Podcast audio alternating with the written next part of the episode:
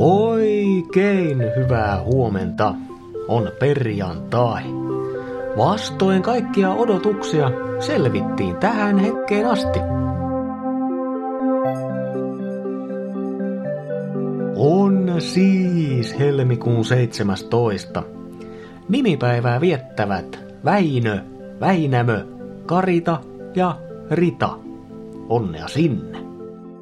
Lisäksi tänään on satunnaisten kilttien tekojen päivä.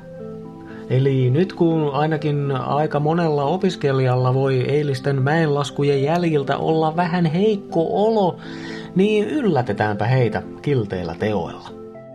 Muut henkilökohtaisesti yllätettiin jo ystävänpäivänä, joten mun osalta kaikki kunnossa. Terkut vaan yllättäjälle.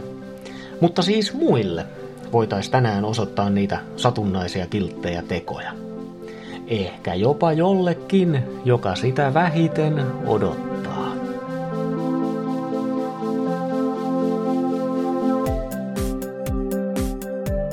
Sää. Helsinki. Aamussa vähän tihkusade hommia.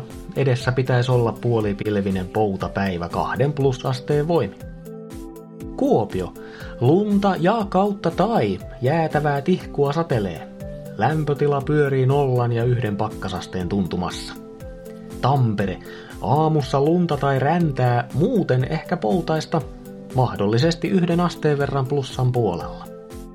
Turku. Edessä puolipilvistä poutaa, kunnes illassa suuri kohtalaisen räntäsateen riski. Lämpöasteita yksi tai kaksi. Salossa mennäänkin koko päivä sumun ja räntäsateen uhan alla. Pari astetta ollaan plussalla.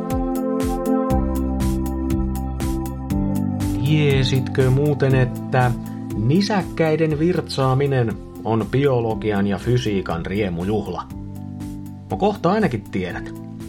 Nimittäin, lähes kaikkien nisäkkäiden tavanomaisen virtsaamistoimenpiteen kesto on noin 21 sekuntia. Kyllä, lähes kaikki nisäkkäät. Hyvin lähellä tota.